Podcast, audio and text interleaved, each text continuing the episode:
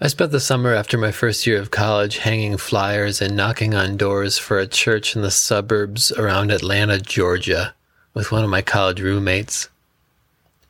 It was everything you are currently imagining. It was hot, it was tiring, it was uncomfortable, it was scary at times. And if I hadn't done that, I know I wouldn't be a pastor today. I bet my roommate would say the same thing. Someone should ask him.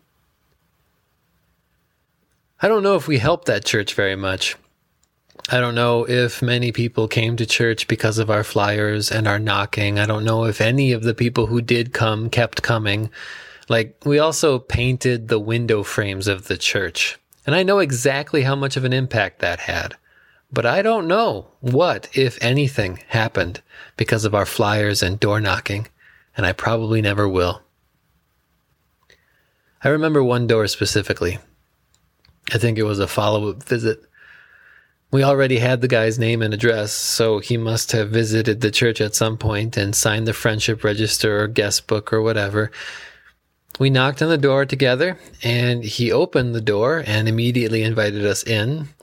That wasn't that strange. Georgia is still the South, and they are still very hospitable. We talked for a while. I think he was having a hard time. I don't remember any of the specifics. And then we left. And then, less than a year later, he was found dead in his home. Again, I don't remember the circumstances, but I think about that guy maybe once a month for the past 12 years, 13 maybe. Ananias wasn't a door knocker. He didn't have flyers to hand out. He wasn't a pre seminary program student with a year's worth of biblical Greek in his brain and comfortable walking shoes. He was a disciple who lived in Damascus. And he received a vision that gave him a name and an address and told him to go perform a miracle. And Ananias wasn't nervous about the heat or the long walk or finding the right house or getting the door slammed in his face. He wasn't even nervous about performing a miracle. Ananias recognized the name of the man he was supposed to go see. He had heard of Saul of Tarsus. Lord Ananias answered, I have heard many reports about this man and all the harm he has done to your people in Jerusalem. And he has come here with authority from the chief priests to arrest all who call on your name. But the Lord said to Ananias, Go this man is my chosen instrument to proclaim my name to the Gentiles and their kings and to the people of Israel. I will show him how much he must suffer for my name. Then Ananias went to the house and entered it. Placing his hands on Saul, he said, Brother Saul, the Lord Jesus, who appeared to you on the road as you were coming here, has sent me so that you may see again and be filled with the Holy Spirit. Immediately, something like scales fell from Saul's eyes, and he could see again. He got up and was baptized, and after taking some food, he regained his strength. And my point with this one could be that you never know, right? You never know if you're knocking on the door of Saul of Tarsus or if you're knocking on the door of a guy who will be dead soon. And my point could be that you had better knock, right? My point could be that you never have any clue how it's going to work out when Jesus sends you to someone, but you could end up seeing a miracle happen. So you better go when you're sent, right? My point could be you may be put in a position to talk about Jesus with someone, and that experience may get seared into your mind so that you think about it every so often for over a decade, and it may be because you just unleashed the greatest missionary of all time on the world or because you were there during the last little bit of what time a hurting person had left. So go, do, preach.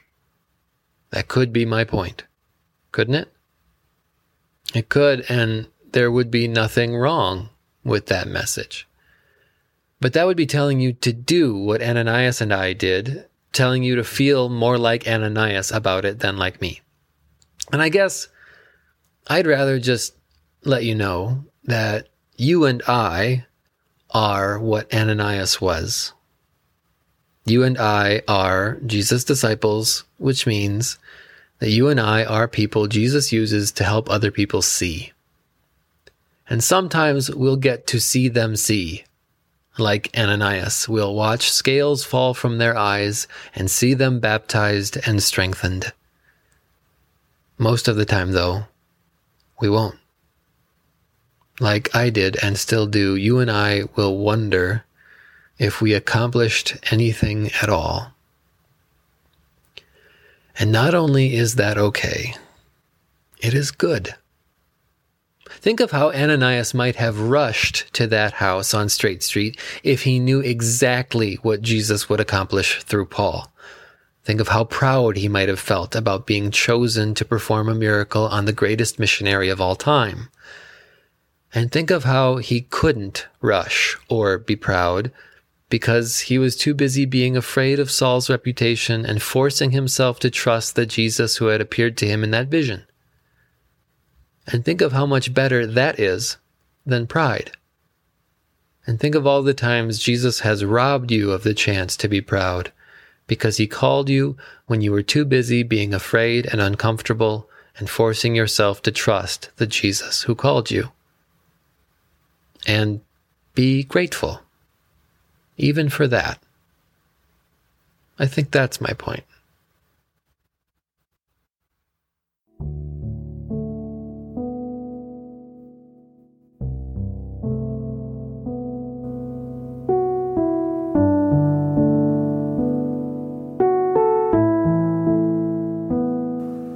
You and I are dust and breath, loved by God, bought by Jesus.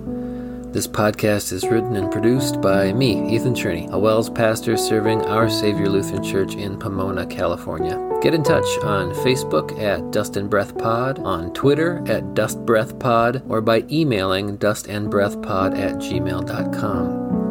Outro music arranged and performed by Mr. Peter Shawy, who is like a luxuriant native tree.